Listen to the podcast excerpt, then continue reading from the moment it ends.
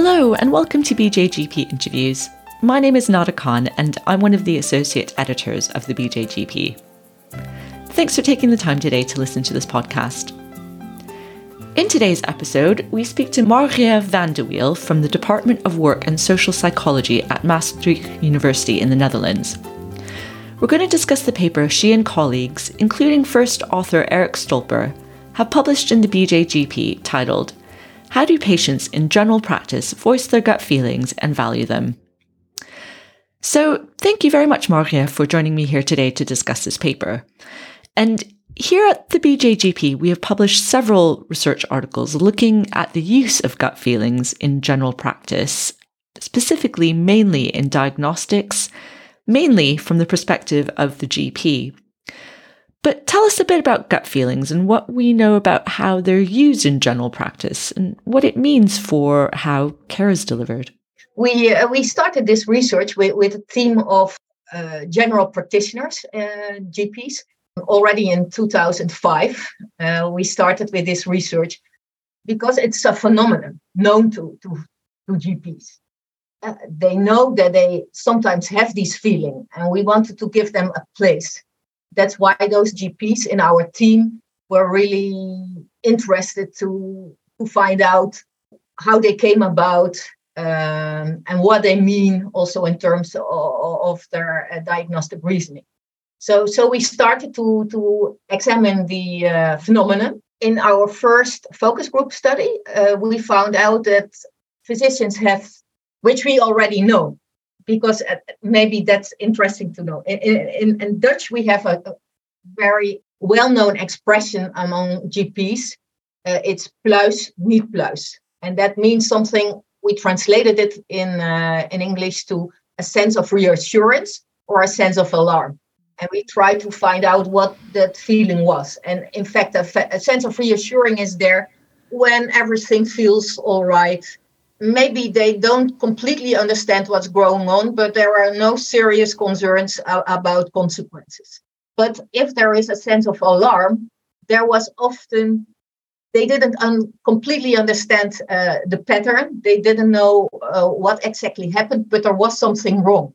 There was a, a kind of signal, but they, there were no clear indications, sin, signs or symptoms, what it was we started this research to also um, have data on it and to, to, to make it tangible and that people um, could recognize it. And we, we started to do this research and, and followed up on it. And this study focuses more on the patient's experience yeah, and exactly. what patients do with their gut feelings. So tell us a little bit more about what you did in this project. And it was a qualitative study involving patients. Yeah exactly what we did here is we know that also patients have gut feelings. At least they, they might be worried. People that the GPs also take those gut feelings of patients into account. We thought we also wanted to know how patients think about gut feelings themselves, about their worries and how they express them. So we were really interested indeed in the how they uh, voice their gut feelings and how they value them and that was the, the those were the research, main research questions. So talk me through your main research findings. So the research findings are broken into four different themes. Um, but talk us through some of the research findings here about what patients felt about their gut feelings and how that influenced how they sought help from their gps yeah the main finding is that it's always that patients express that they distrust the situation.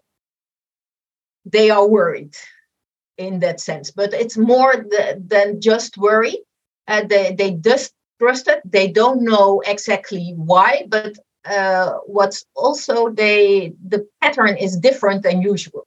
So they don't recognize themselves, or they don't recognize uh, their child or their uh, partner, maybe and that's what we did. We did uh, 47 interviews uh, with people, and I could say, give you some uh, uh quotes of what people say, uh, yes, how they course. express it. I think yeah. that that will be uh, clear.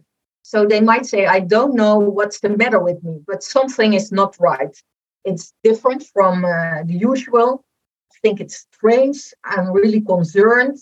It's a feeling in my guts. Uh, I didn't trust it. Doesn't feel right. Uh, and about children, for example, it, was my child, but again, it was not really my child. Uh, it was not him. It was not like his usual self. Yeah, it was not right for him. And we can read him very well. That's also how people say, I can I know myself, I know my body. Uh, I'm an expert on my own body. And that, that's how people express it. And that's exactly why we think that GPs should take also uh, patients' feelings seriously, because that's what they know their body. They know if things feels different than normal. And the, the second thing that you looked at, the second major theme, was about patients' confidence in their own gut feelings. How mm-hmm. did patients feel about acknowledging that gut feeling? Yeah, usually uh, they trusted that gut feeling. Some were a bit more hesitant because of previous experiences, but in particular, uh, mothers of children, children, uh, but also fathers, really took that feeling very seriously. They, they also had they felt that they were responsible for the child and if the child cannot express themselves and they see the behavior different than what they were used to, they became worried. And that was often a reason for those parents to seek contact with their uh, GP. So, in many of these cases, patients talked about how their gut feelings brought about some sort of action, so seeing their GP or seeing the nurse. Exactly. It's always uh, the role of gut feelings is always that they make you alert the patient eh, because they decide to go to the GP and they can go for all kinds of clear cut reasons.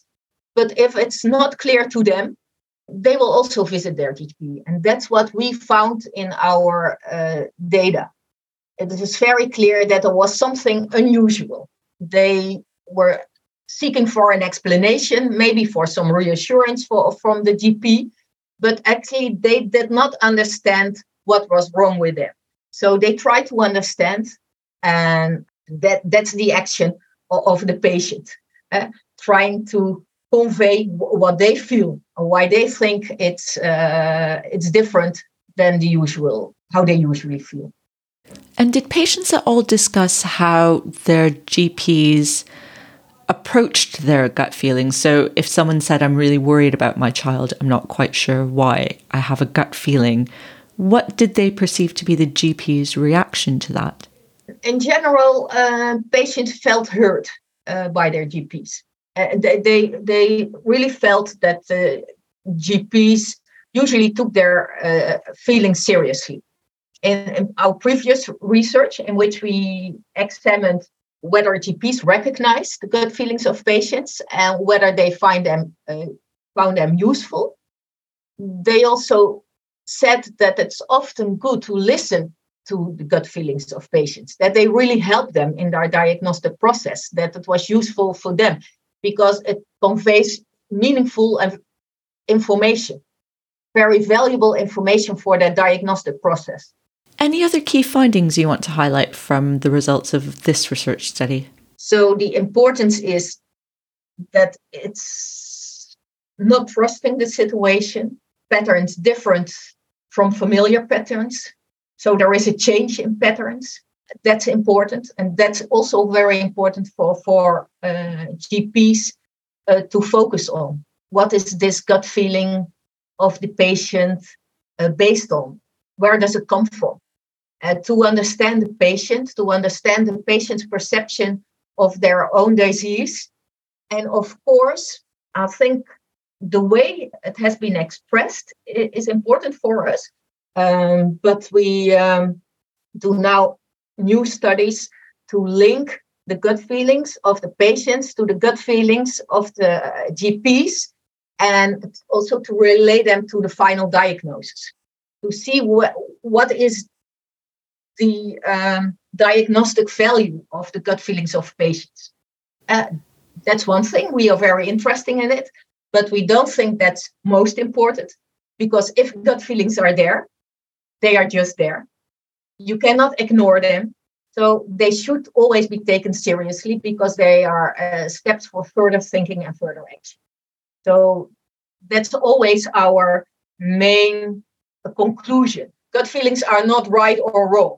They are there, they are part of the cognitive process, both of patients and physicians. They should be dealt with. Eh? They are part of this whole diagnostic uh, cognitive process.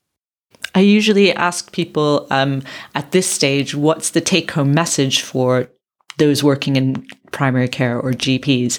But it sounds like you're describing that already. The, the main message is that GPs should be taking these gut feelings from patients seriously because patients know their yeah. own bodies.